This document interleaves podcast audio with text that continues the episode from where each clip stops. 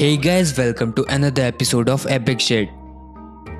What if I tell you everyone, everything, every object around me, even this world, this whole fucking universe is a simulation except me? I'm the only one alive that matters. And this whole simulation, including you, is testing me how I treat people or objects around me or whatever, how I tackle with all the emotions and situations, so that if I somehow pass this examination, I'll be promoted to a new way of lifestyle, probably a better way of living life. Is this thing even possible?